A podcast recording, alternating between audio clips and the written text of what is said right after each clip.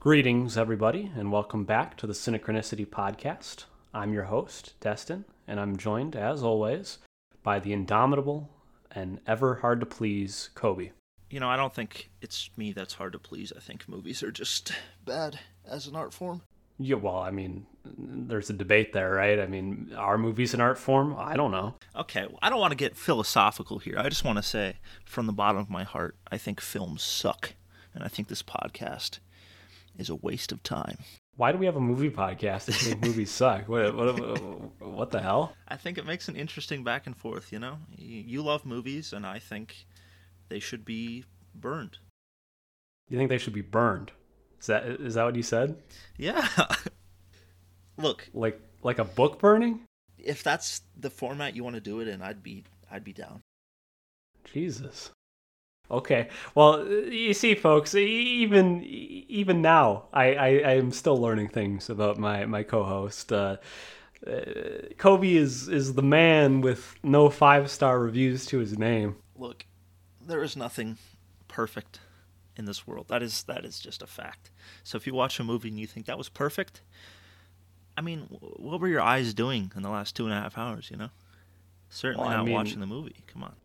I mean, I don't I don't entirely disagree with you on on that definition of perfection. I don't think there is anything that's perfect, but to to have your highest rating be a, a three, that's pretty ridiculous. Look, I I just like to feel neutral about things, and film, while most of the time it makes me feel kind of, you know, like, what's what's the point of this? Sometimes I could spare a middle of the road rating. I could, you know. What what what is a middle of the road rating for you? Why don't you tell our audience? God, I don't know. There really aren't that many. I think um, Thor, Thor: The Dark World, is a it's a middle of the road movie. You know, there's a there's nothing inherently awful about it other than most of it, but I still feel neutral about it. You know, I don't really feel anything towards it. Man, I to be honest, I haven't even thought about Thor: The Dark World. Uh, at the very least, since Thor Ragnarok was released, but even before that, it was a very forgettable movie. And here you are saying that you can still feel neutral about it. hey, neutrality neutrality is better than positivity in my book because positivity. I'm I'm looking for something for cheap thrills. I'm trying to keep my ever, you know, ever rotting existence. I'm trying to keep it afloat. And films that make me feel good are just just drugs. Huh. Yeah, okay. Well, so anyway, uh, before the show, Kobe and I were having a, a debate on uh, a series of movies that's very important to us, and that would be the the two I, I, I think there's only two. I mean, we're such big fans, so I feel like I should know. The two Rugrats movies produced by Nickelodeon in the early 2000s. Now, Kobe is a fan of the the original Rugrats movie, and I'm more of a fan of the Rugrats Go to Paris. Uh, personally, the Rugrats Go to Paris is is a contender for my favorite foreign film. Uh, we were also having an argument about this. Uh, how do you define a foreign film? Well, Kobe says, you know, it's a it's a language thing. It's about where the movie was made, etc. I think a foreign film is any movie set in a foreign country. And you know what? The Rugrats they do in fact go to Paris. So, hey, right? Okay. I will say before before I comment on your your stupid argument for foreign films, you know, just being about where they take place because my favorite Rugrats movie is not the original. My favorite Rugrats movie is a Rugrats Passover. Okay, you know, you got religion, you got babies, you got wait, animation. Wait, does this actually exist? This is this is a real movie, and it is my favorite. They they made is it is it a special? Like they they, they really took the time to cover Passover. Look, I'm looking at it right now on Letterboxd. It looks pretty real to me. Did they did they cover any other religions, or is this religious bias on behalf of Nickelodeon? Uh, they have a Rugrats uh, Hanukkah. Oh, yeah. oh, that's awesome.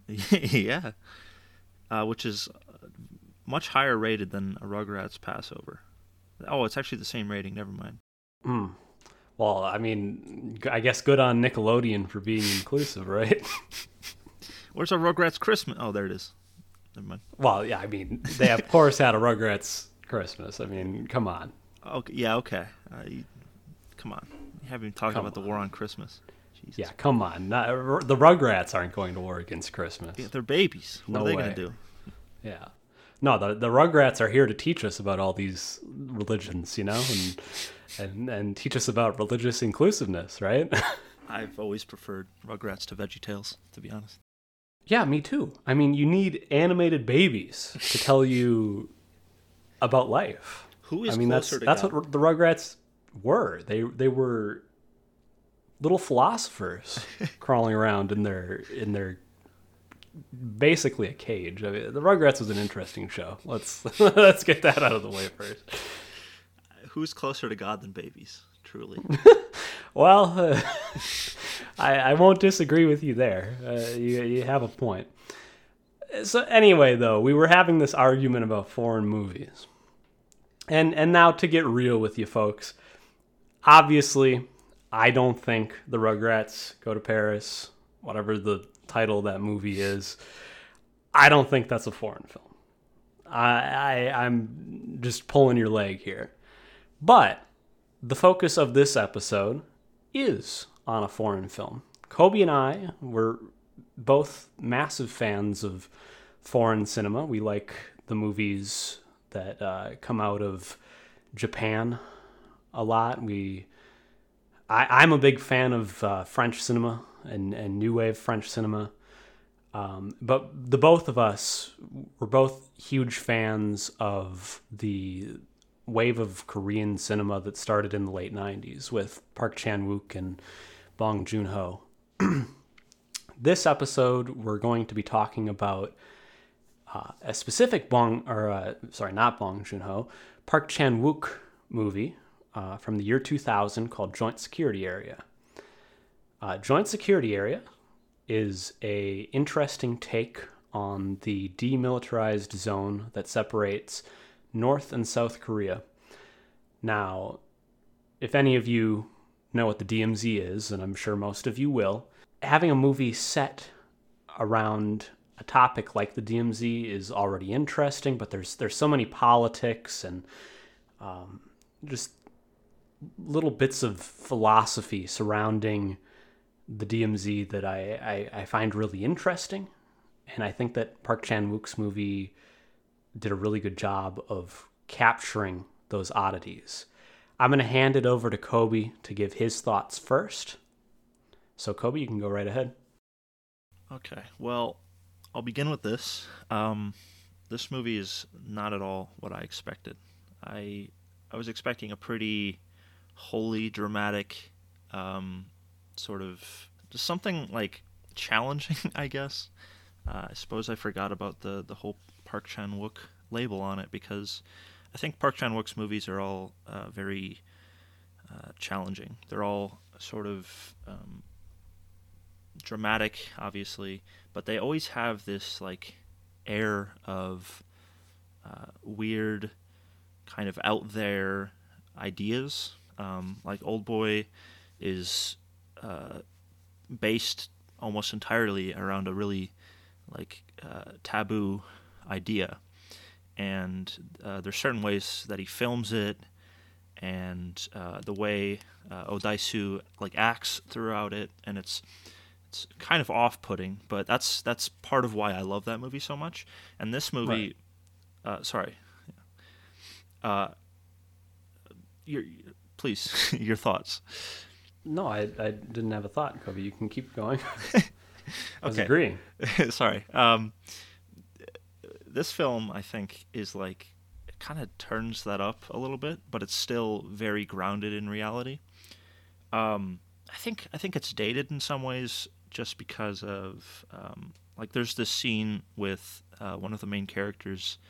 Uh, he's attempting to commit suicide, and he jumps out a window, and there's this um, there's kind of this like goofy uh, camera turn that uh, you go from one of the main character's eyes and it like shoots out to what he's seeing and it's him falling like uh, outside of the building just outside the window, and it like flips and you see all this glass falling and he's it, it's it's kind of goofy and I guess it could take you out a little bit but uh, I don't know I guess that that kind of weird stuff is is really enjoyable to me um, and then I think the first 20 minutes of this movie are the uh, the weakest but I think once you get past that it's it's worth it because um, there's there's like so much joy that comes from the interactions between uh, all four of the main characters. Um, that being like the the uh, South Korean and the North Korean uh, soldiers, and it's it's just like a really it's a weirdly heartwarming movie. Like it feels it feels nice to watch, and really it it comes like it comes as a huge surprise when you have this shock to your senses. Like you're feeling kind of happy and you're like oh I, I, love these characters. I love the way they're interacting. It's like i like i like the way that they're connecting despite the fact that they're on uh, opposite sides of the border but then you know uh, something happens like uh, i'm trying to think of an example of the shootout the shootout towards the end um, like it comes at the end of the film but it just it just hits you in the face. Like you knew it was going to happen the whole movie because that's what it's set up on this investigation of the shooting. But it's it's like all the more heartbreaking when you actually see that in context of the rest of the movie, and that is what I loved so much about this. I think, honestly, um, like I said, it's a little dated, but this is probably my like second favorite Park Chan Wook movie that I've seen so far. It's just so unique and it feels almost like it's just going to be a normal kind of uh, military like story, whatever. And it just kind of turns you on its head, and it barely focuses on like this conflict, and more so the camaraderie between uh, the two sides. Yeah, yeah, yeah. I I would agree, and I totally agree with you on the uh, first twenty minutes of the movie being the weakest. Um, I think that uh, some of the parts that have aged the poorest are the English speaking portions. Mm. Yeah, absolutely. I yeah, I, the the Korean actors were all fantastic as as you'd expect in any Park Chan-wook movie. Mm-hmm. But the the acting from the non-Korean actors was almost porn tier to me. yeah. It it wasn't great. It, like I don't know, they probably are actually like Swiss or um, or one of them was was from Switzerland, and was the other one from like Sweden? Yeah. So the I, I think the the blonde man that she was working with most directly, our, our main character, he was from Sweden, and then the captain who was or whatever his rank was, who was in charge of the like Swiss Swedish neutral zone within the demilitarized zone. Mm-hmm. Uh, he was Swiss. Yeah, those characters, to be honest, felt like they were putting on a fake accent. Like like that that wasn't where they really were from. Uh, when they spoke English, it's just like the weirdest thing. It does not feel at all like it doesn't feel right. It just feels so. It's like it's on a separate track, uh, like super isolated from the. I don't know. It's so weird to hear it, and it it doesn't feel right at all. Well, and while I was watching, I was wondering, in fact, if they ADR'd some of those lines in post. Because you're right, they didn't really feel like they were lines that they took during filming. There was mm-hmm. something really out of place. It it kind of felt like straight out of the room, to be honest. Yeah, which for how fantastic the rest of the movie was, it was really, really, really odd. Yeah, how bad those parts are, and you know, you'll notice that more in earlier foreign films and I would say earlier Korean films. Uh, the Host is a really good example. Mm-hmm. The Host has some really awkward and stilted uh, English speaking performances mm-hmm. early on. Very strong movie, just mm-hmm. like this. But you have these English speaking characters who are just bizarrely bad. And I, I don't know. I'm wondering if it's if it's maybe not hard for these foreign directors to direct speakers of languages that are not their own. Right. Well, I guess that's like that's valid because obviously if you speak Korean then you know you know what sounds natural for you to say like a certain line and stuff like that. But if you're like talking about English in a specific accent that you don't know and you don't speak, it's probably going to come out a little weirder. Like you might intend it and it sounds fine in Korean, but you translate that to English and all of a sudden you have these actors speaking kind of like shaky out of place lines. Yeah, I, I mean, I think that has to be what it is.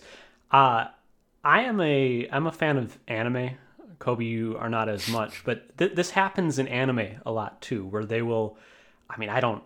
Sometimes you have Japanese voice actors who are doing English lines, and that's awkward in and of itself, but that's understandable. Other times, it, it feels like they go and they find the first like foreigner that they find on the street, and they pull them into the studio. Mm-hmm. You know these it, it, it doesn't sound professional. It Yeah. it doesn't sound good. It doesn't mesh with the rest of what's there. And that's kind of what it feels like happened in this movie.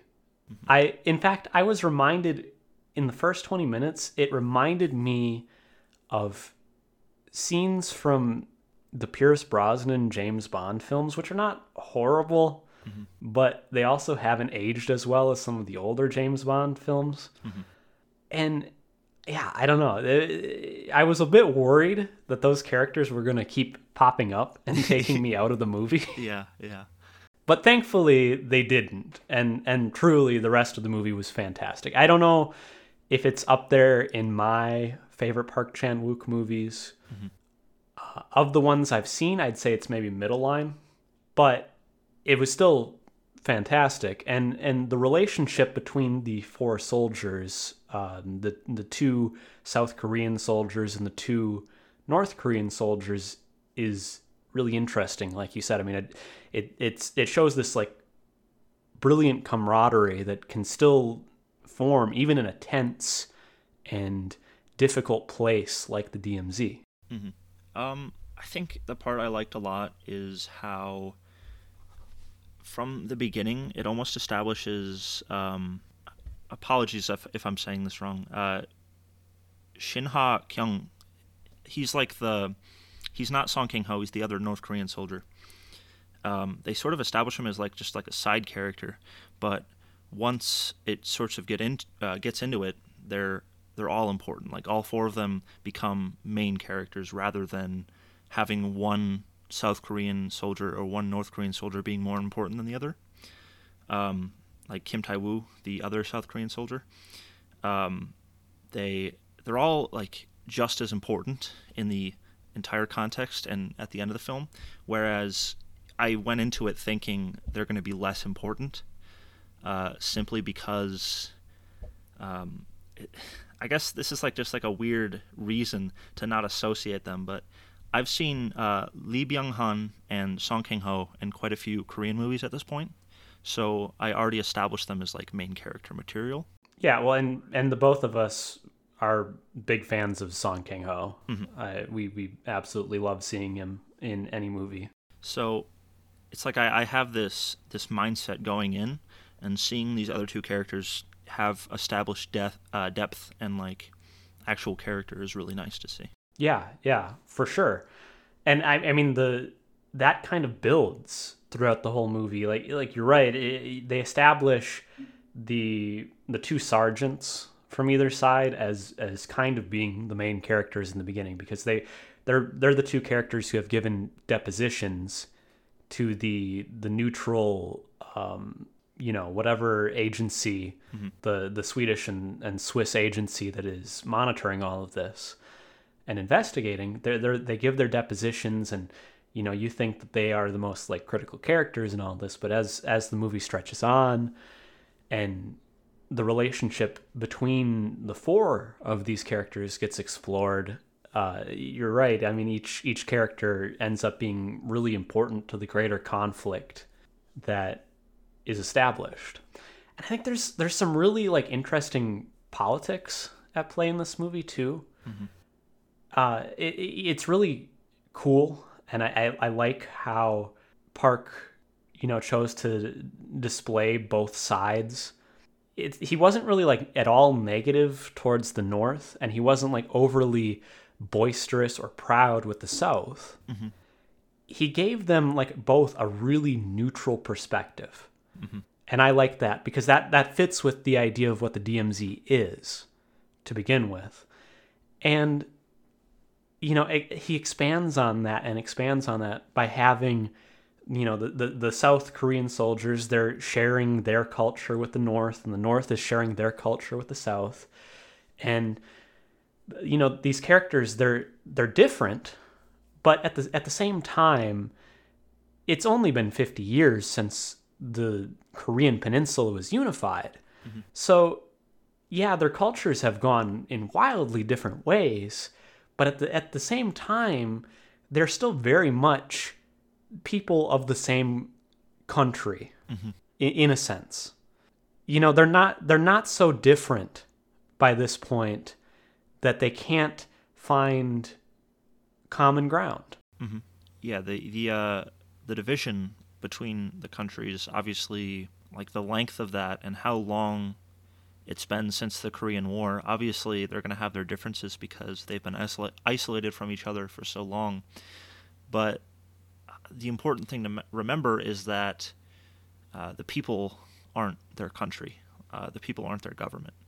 Um, a lot of people hold a lot of pride in their countries or their governments but it's always important to uh, distinguish someone from those that lead them. Like, just because uh, Russia's president is this like egomaniac uh, dictator does not mean that the people are going to like hold his values true and love and respect Vladimir Putin. I'm sure you know there's plenty that do, but just because you meet a Russian person doesn't mean they're like uh, holding all of their uh, loyalty to the state. Now, in a state like North Korea, obviously, um, it's a lot more difficult to have a individual uh, appearance and sort of distinguish yourself from the government. But I think this movie does a really well,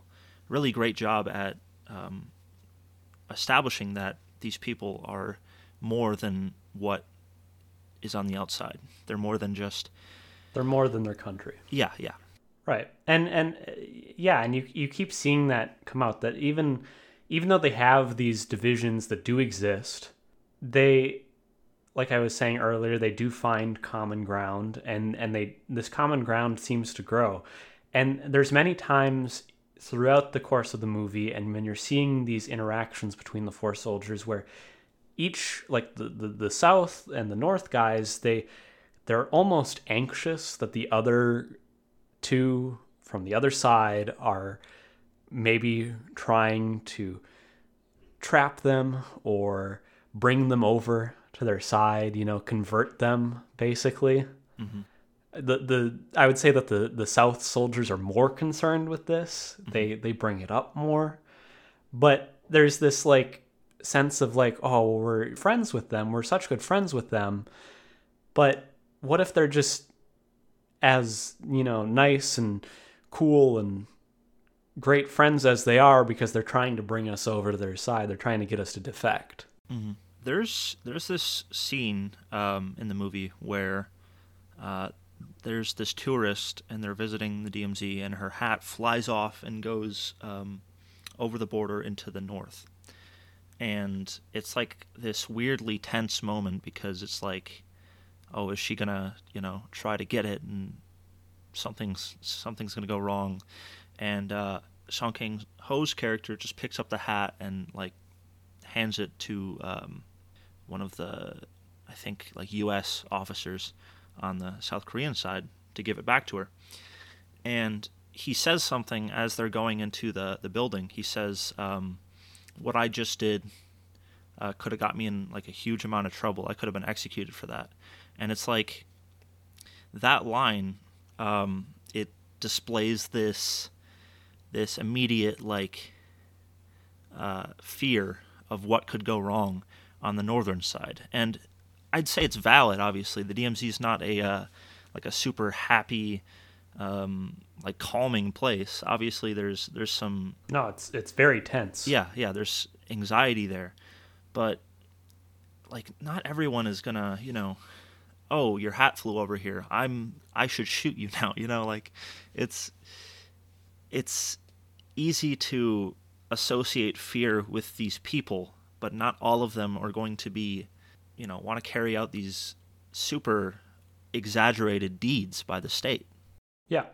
Well, and and you with that with talking about that scene, you remind me that the the very last shot of the movie Mhm.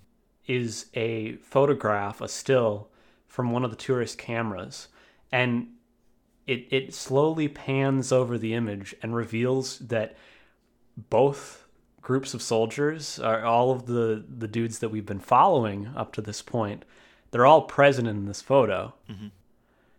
and it's kind of this like you know it puts a smile on your face even though you you know what went wrong and all the bad things that happened because you can see them even even here even in plain sight part of the reason that that interaction was as smooth and friendly as it was be, was because they all knew each other. Mhm. you know and they they're all there standing as friends and you can even see it in in their faces. They're they have softer looks than the the rest of the soldiers present in that frame.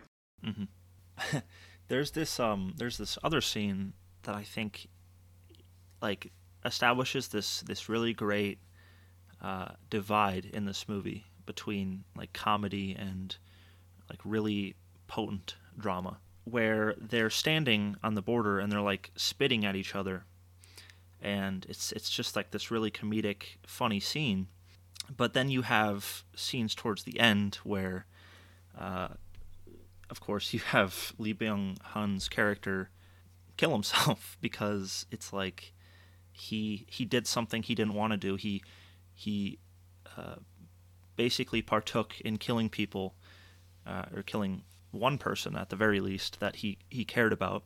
And he's been separated from someone he truly cares about in Song Kang Ho's character. And obviously Song Kang Ho has to uh, make things seem like uh, he hates him and he's a capitalist pig and that he doesn't want him to you know he never wanted to partake in any of it. And there's this really great uh, balance of of comedic moments but also really like gut wrenching stuff and that that shows up a lot in Park Chan Wook's uh, movies and I think despite the fact that this is one of his earlier films it still shows up in spades Oh yeah, for sure. You can definitely see in this movie aspects of the Vengeance trilogy. He he 1000% like took ideas that were present in this movie and brought that in to how he made movies through the rest of the early 2000s. Mm-hmm. Um, and I, I really do think it, it speaks to the brotherhood of the characters too, as you say that they they have to act this certain way, but they they do that. They don't throw each other to the wolves at that point. They mm-hmm. they still try to protect each other, mm-hmm. and I think that's really beautiful too because you have these two colossal forces, and then you have you know obviously the looming shadow force over everything, the U.S. You know, I mean, talk about North and South Korea all you want, but the most terrifying force on this DMZ on this border is the United States. Uh, and and it plays into the the politics of that at times too. Um, you know, there's multiple times where uh, both characters, both both sides, talk about well how if war was to break out, that it wouldn't really matter. Like, oh, sure, they might have to fight each other, but it really wouldn't matter because the entire peninsula would be, in essence, glassed anyway. yeah Uh, so you know, it, it plays into these dynamics, and I, I think that Park Chan Wook criticizes, in some senses, the the presence of uh, the United States, and not only of the United States, but of the more neutral powers like Sweden and Switzerland.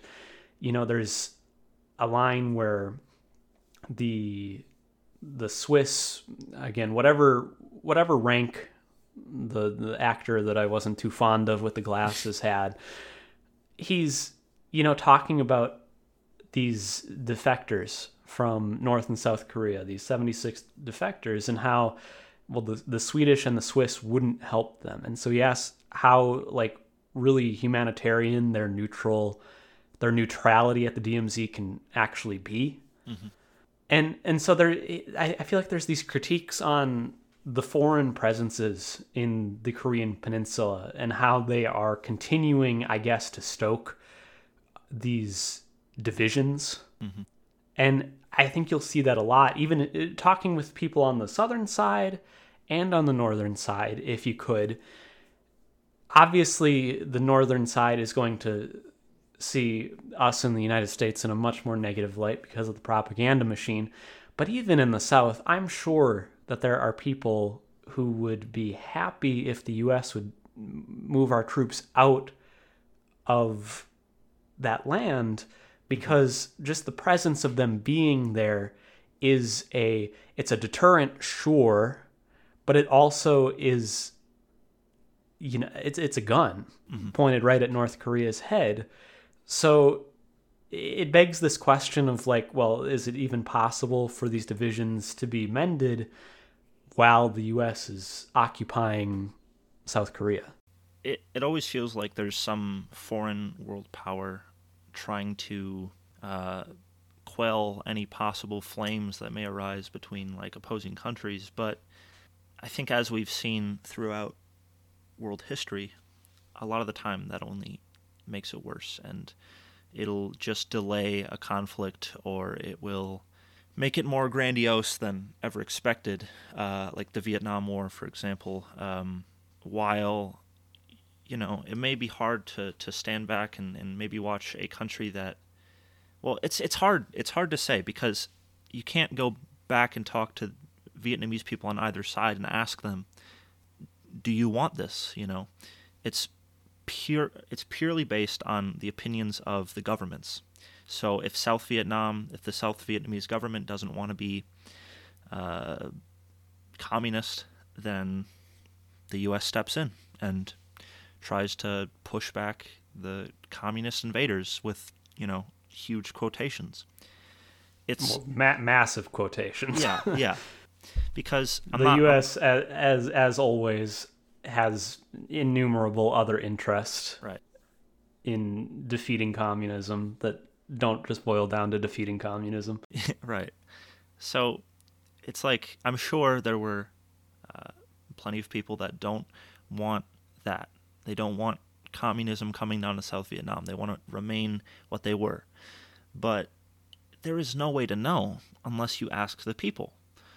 So by stepping in and preventing things for our own interests as a world superpower, we're just intersecting on these people's lives and potentially ruining them. You know, like Stoking Vietnam the fires of of war and of yeah. hatred. Yeah, like Vietnam uh, is forever changed and uh, absolutely just covered in in uh, mines and uh, punji traps and like everything. It's it's it's been forever changed by our country's um, stepping in, and so is Korea. Korea probably more so, and that I'm sure they would still be divided without our stepping in. But I I don't think it helped.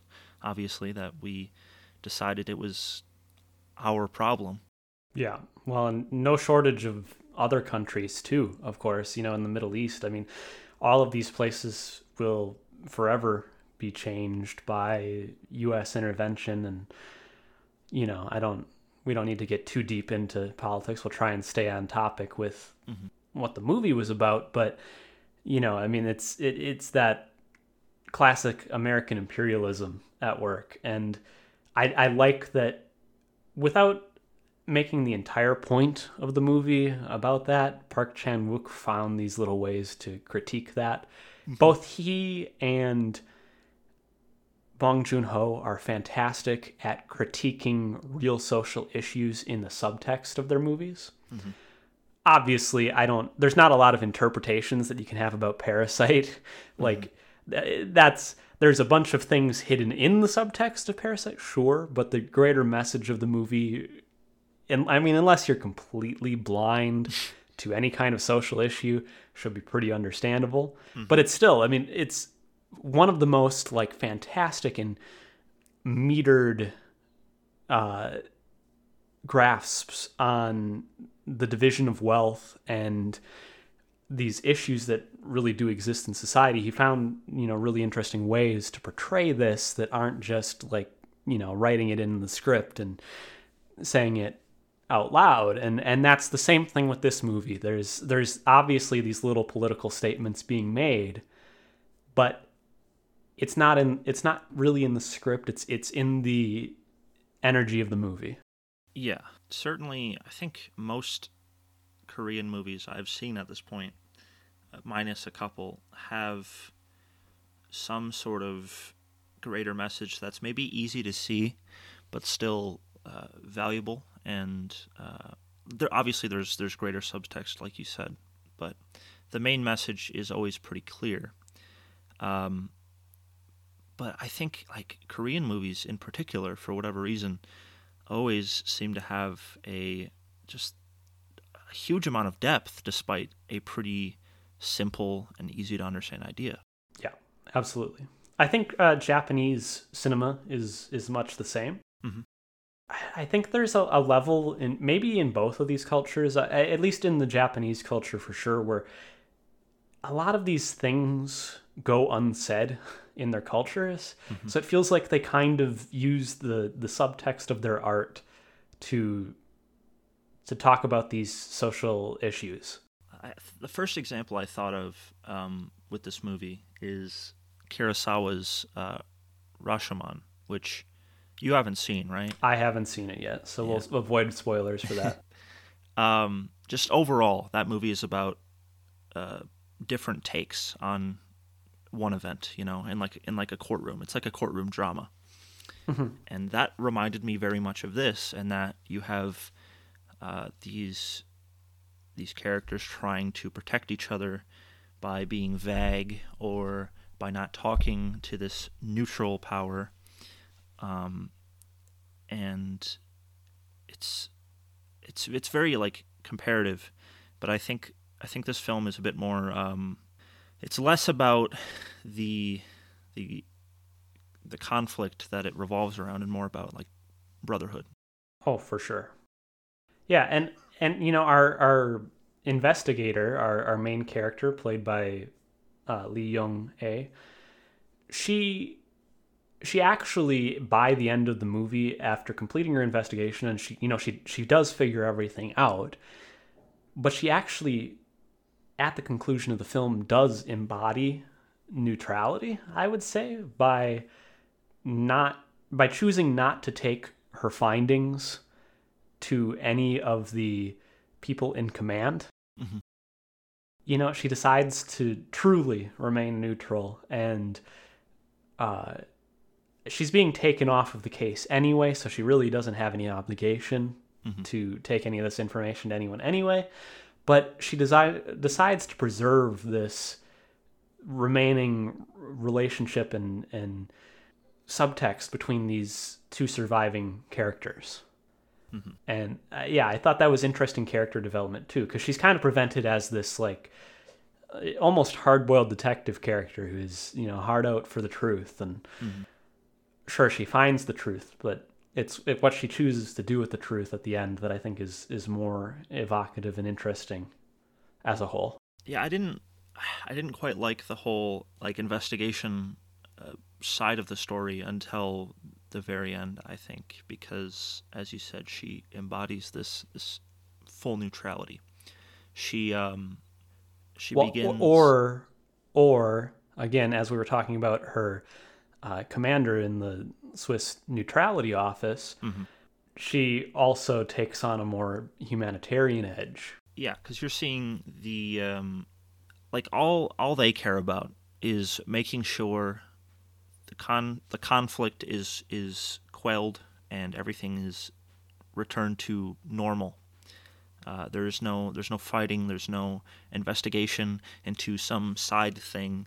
There's no conflict between the North and South. That's all they want. They don't care about what happens as long as everything turns out fine for them or for the world stage.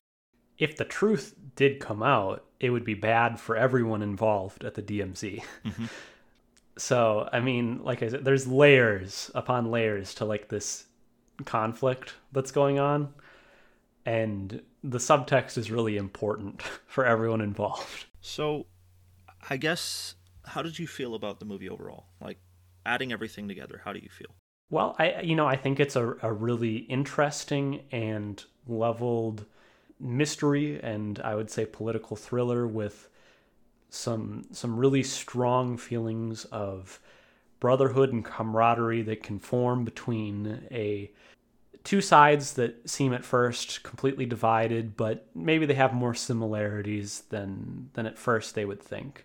Mm-hmm. Uh, honestly, if I'm if I'm gonna give it a, a, numerical rating, again, it's not my favorite Park Chan Wook movie. I'd still give it a four out of five, though. Yeah, I uh, I really value the uh, with how much it's dated in that it's you know there's some aspects to it that feel a little off today, but in terms of subject matter alone, it's still highly relevant today, and uh, I, I think it's immensely entertaining as well. Um, honestly, I'm kind of feeling a four and a half on this one.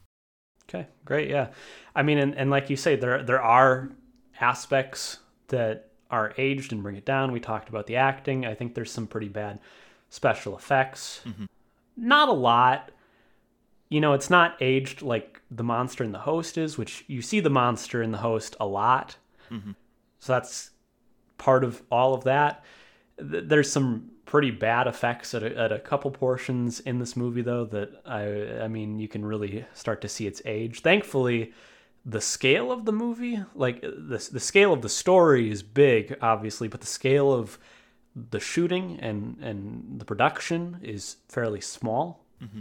So there's a lot of scenes of just, you know, characters talking with each other and, you know, single shot in a room, whatever so you don't have a lot of like the bad special effects. Uh, I will say that the the typesetting in this movie, like on the title sequences yeah. and the the banners telling you, you know, like what time all of the these events happened in the movie, yeah, feels immediately 2000s. Yeah, yeah, for sure. Like I that's the kind of stuff I associate with like a like a Steven Seagal movie in the early 2000s for sure.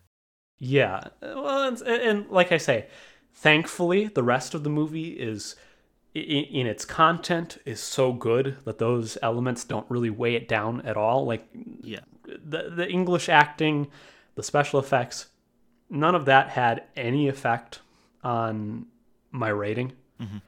Overall, I my opinion is just that I think that the cinematography and the acting is overall a little bit better in the movies of the Vengeance trilogy, and mm-hmm. uh, as we'll talk about in a, a, little bit here, my personal favorite Park Chan Wook movie, The Handmaiden. Mm-hmm. But yeah, no, I think it's it's really deserving of a four, and your four and a half sounds good too to me. well, thank you for approving my rating. well, I mean, and as we were talking about at the beginning of the show, Kobe doesn't rate anything above a three, so you should know how amazing this movie is if he's rating it a four and a half, right? I do quite like it, yes. All right. Well, anyway, anyway, folks, we're going to talk about in the, in the last segment of our podcast today. We're going to talk about some of the other Park Chan Wook movies that we've seen. Kobe and I, we haven't seen everything that Park Chan Wook has done, but we've seen the majority, and I feel like we've seen, especially now with joint security area, the important beats. We both still want to see Thirst, which has Song Kang Ho in it. And as I said earlier, he's one of our favorite actors now. so eh, some of the other movies that I'm seeing in his filmography don't really interest me that much. but but Thirst will definitely, I think, still watch at some point, right? Uh, yeah, I I wouldn't say a lot of these are on my priorities, but there's certainly uh, I'm still interested. Like uh, Three Extremes with both uh, Park Chan Wook and Takashi Miike is is certainly interesting, and by the directing uh, capacity there alone.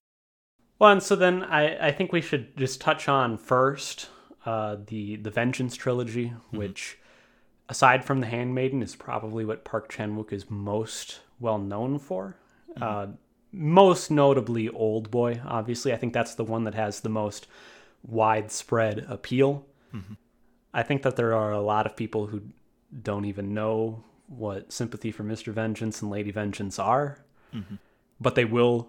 You know, if you bring up Park Chan Wook, they will know what Old Boy is.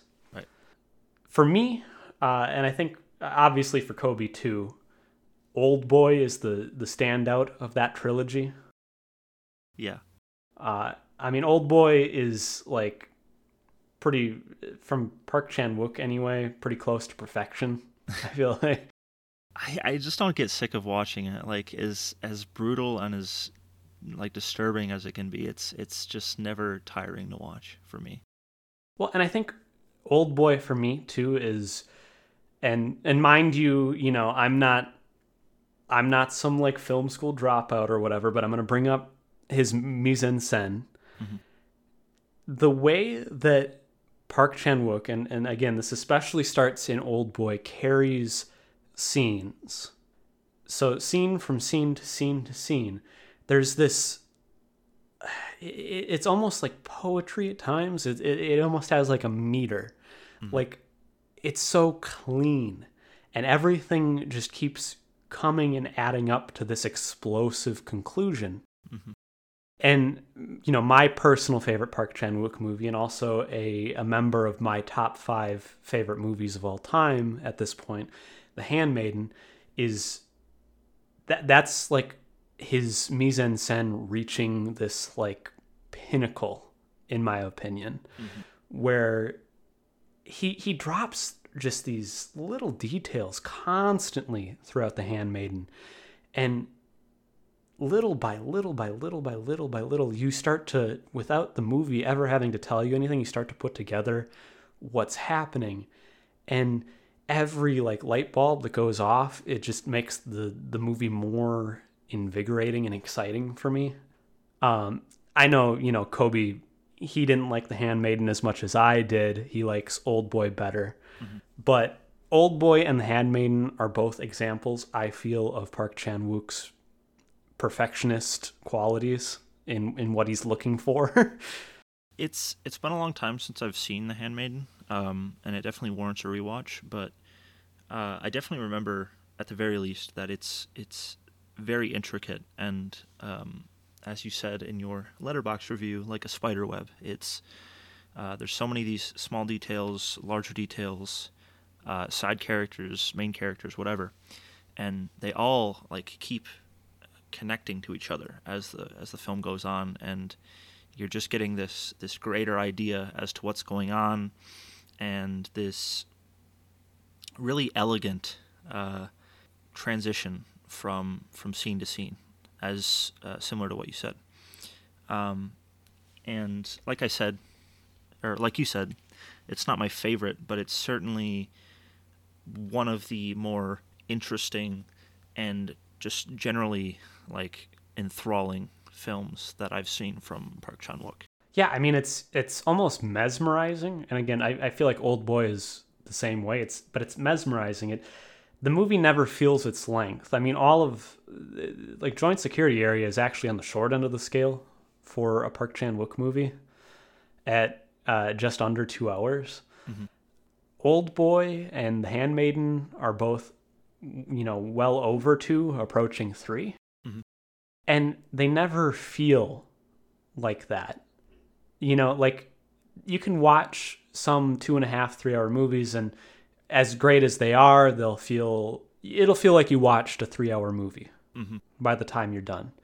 But not with the Old Boy and not with The Handmaiden because they just kind of mesmerize you and pull you deeper and deeper and deeper into the story that's unraveling in front of you and it, it, it's like even though i wouldn't i mean obviously these stories are mysteries it, it's like a good mystery novel. It's like it keeps you guessing just enough to where you're constantly engaged. Mhm. And again, my statements here apply to both Old Boy and The Handmaiden, which I feel like, in terms of their filmmaking qualities, are.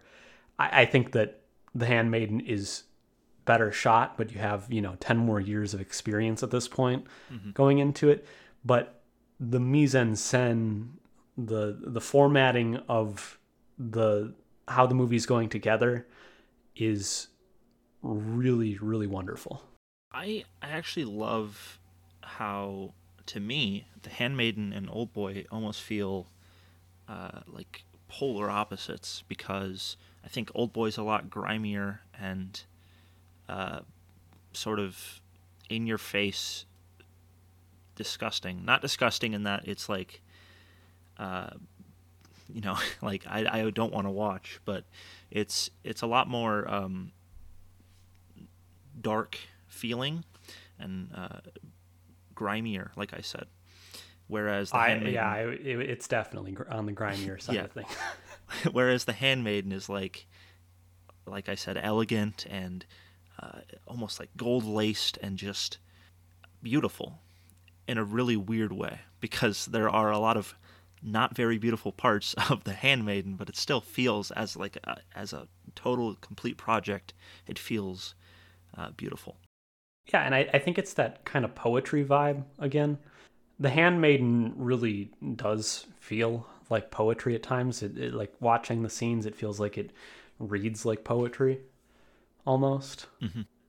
And I, I mean, as a, which it is, as a LGBTQ movie, I think it also is is really stand up because it's not it's not telling this like really um, blatantly in your face obvious story but it the way that it's conveying it and and this like relationship between these two characters especially given the setting is so interesting and it's so it's it's sensual and it's deep um and it it just keeps expanding out and enveloping all these characters and i mean yeah like i said absolutely wonderful in a sense, both movies to me feel like love stories. Um, but The Handmaiden is, like you said, sensual, whereas Old Boy is sort of unfortunate and uh, tragic because of obviously uh, the big twist at the end.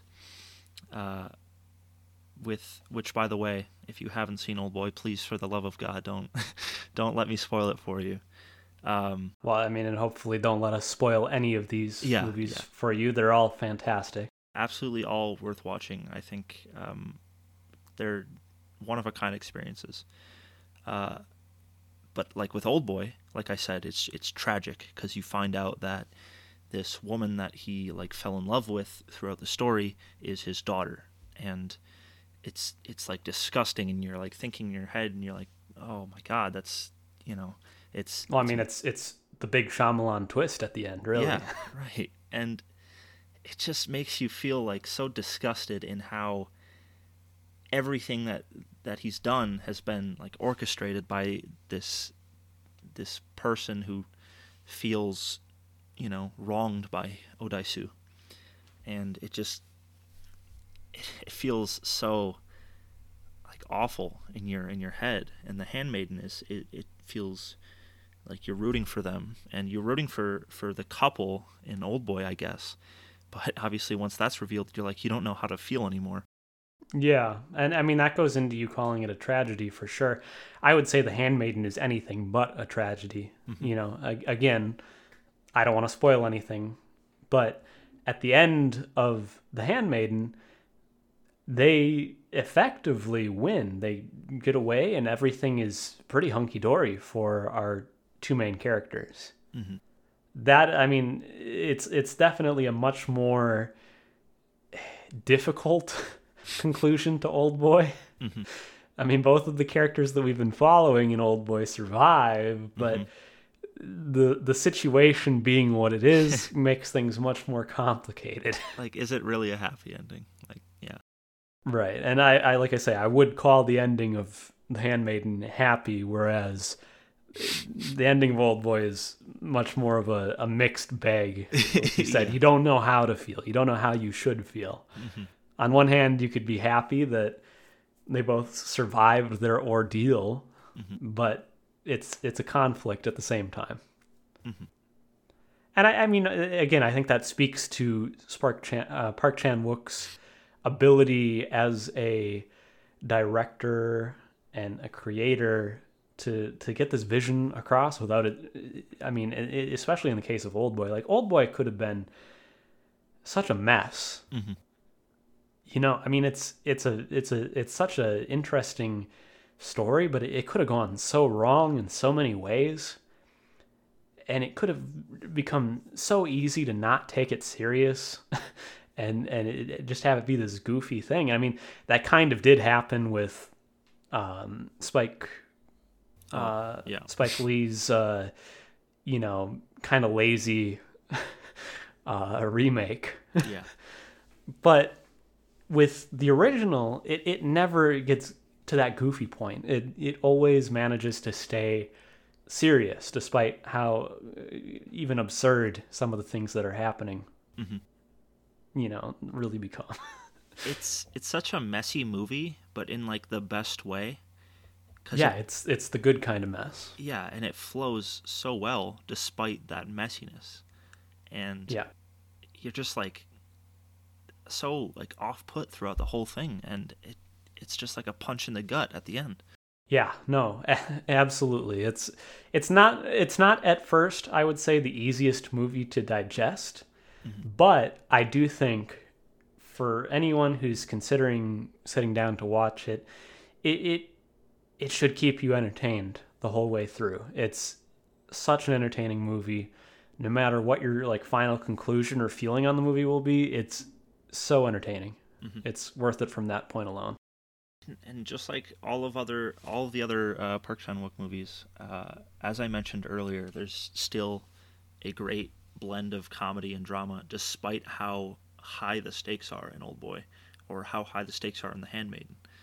Um, like you have uh, Odaisu gets to the place that he's been locked up for for 20 years and there's there's this part where he shows up behind the guy sitting in the chair just making sure nobody is like getting out of their cells or whatever feed them and you know he he raises up his hammer and there's like these these dotted line this dotted line that just goes down to his head and it's it's like it's just a really funny moment in in such a it's funny movie. but you know it's it's clever too Oh, at the yeah. same time i feel like it's yeah, it, it could have just been a, a bog standard action scene but Mm-hmm. those little touches brought life into it Right. Uh, I can't remember specifically from The Handmaiden because it's been so long, and I think I, I obviously I've rewatched Old Boy a couple times, um, and I, I obviously I want to talk about the the Vengeance, the other two movies in the Vengeance uh, trilogy as well. Um, specifically, I think Lady Vengeance has a lot of a lot more humor than uh, Sympathy for Mr. Vengeance, for example and the humor almost feels like sadistic, which I think adds a lot to um, the main character and sort of how she feels about this whole situation.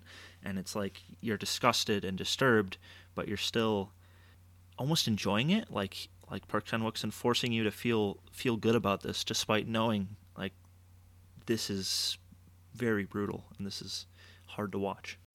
yeah i mean I, it's the same kind of reason that people like the punisher as a comic book character i mean there it, sure it's sadistic but you know you're you've been following these characters for long enough and you you know what the antagonist has done.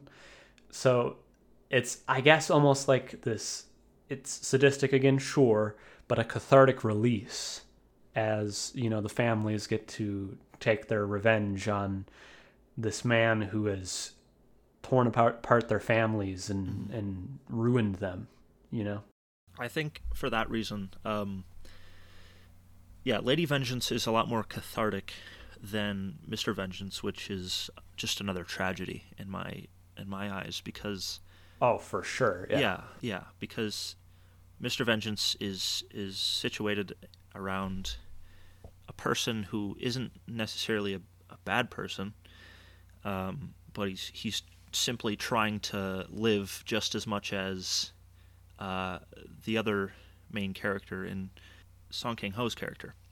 Mm-hmm.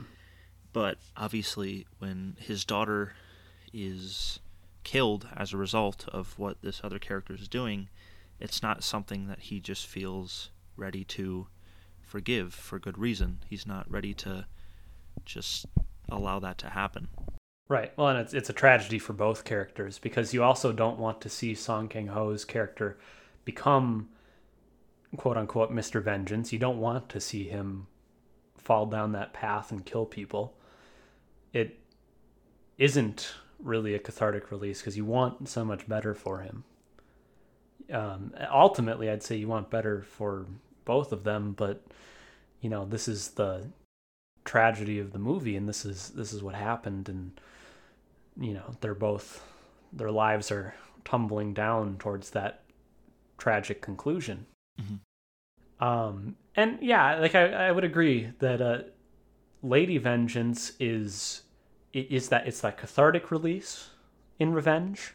Mm-hmm. You know, I, I feel like each of the Vengeance trilogy they, they give a different sort of vision of revenge, mm-hmm. and Lady Vengeance is that more cathartic release. It's a, it's a much more hopeful mm-hmm. conclusion. Like it, it at the end of Lady Vengeance, it actually feels like our our main character can move on and maybe still have a normal life which as opposed to the other two it seems unlikely. Right. I think mr vengeance is uh, more about what revenge can turn a person into. Uh, lady vengeance is like that cathartic uh, feeling. And mm-hmm. old boy has i think a mix of uh, revenge makes you a monster, obviously, um, but also seeking out revenge may, or there's certain things in this world that you may not want to know. Uh, so perhaps pursuing these certain things like revenge is not the best idea. Yeah. Yeah. I mean, I think that those are the kind of conclusions that Park Chan Wook was looking for people to draw mm-hmm. in each. And I, like I say, I, I like that. You know, I mean, they could have been. Revenge is a broad topic, sure, but they all could have been copies of each other. They could have wound up that way. Mm-hmm. But instead, he he ponders different ideas with each of them, and I mean, obviously, it's important to note that the Vengeance trilogy it's a trilogy of movies about revenge, sure, but they're not really connected. Mm-hmm. Um, and, and I like too that all of them they, they feel different even in their cinematography. I would say that again, Old Boy is probably of the three the most meticulous, mm-hmm. but each one feels different visually and in terms of its content, and that keeps them you know fresh. I w- back when we watched the Vengeance trilogy, I mean, we kind of we went through them in pretty short succession. Mm-hmm and you don't get bored of them. You don't at all at any point feel bored with any of them. I would say, however, that Sympathy for Mr. Vengeance is that that one left me with the I, I liked it. I very much enjoyed it. I gave it a, a four, uh, just the same as Joint Security Area. But that one, because of maybe that how tragic the ending really is, or there there's like these lonely aspects to that movie too. It leaves you with this kind of horrible pit in your stomach. Mm-hmm. Whereas Old Boy, again, a mix of emotions, and in Lady Vengeance, there's even a, like a little bit of a glimmer of hope there. Mm-hmm. So each one kind of leaves you in a different state, and I like that because it's almost like an emotional journey. I I, I kind of want to and wonder how it would feel to watch the three of these movies in rapid succession, one after the other. Mm-hmm. I'd be very curious to see what kind of like emotional journey that is.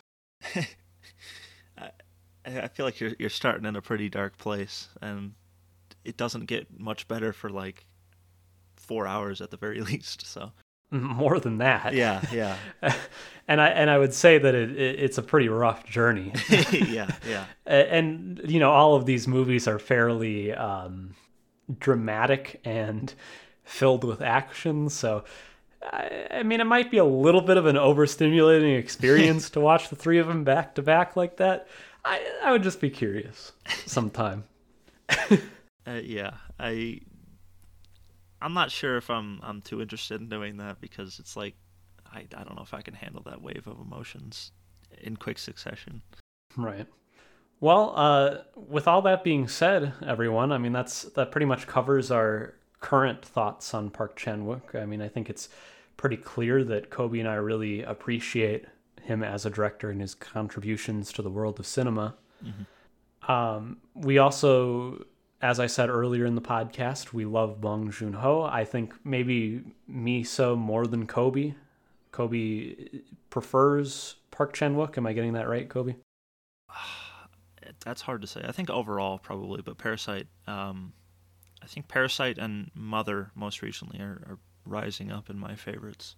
Yeah, yeah. Well, and, and we'll have to do like a full episode on Bong Joon Ho movies. We're waiting for the Criterion release of Memories of Murder to do it, but uh, hopefully, once that happens, we can watch it, and I think we're both going to enjoy it. Probably.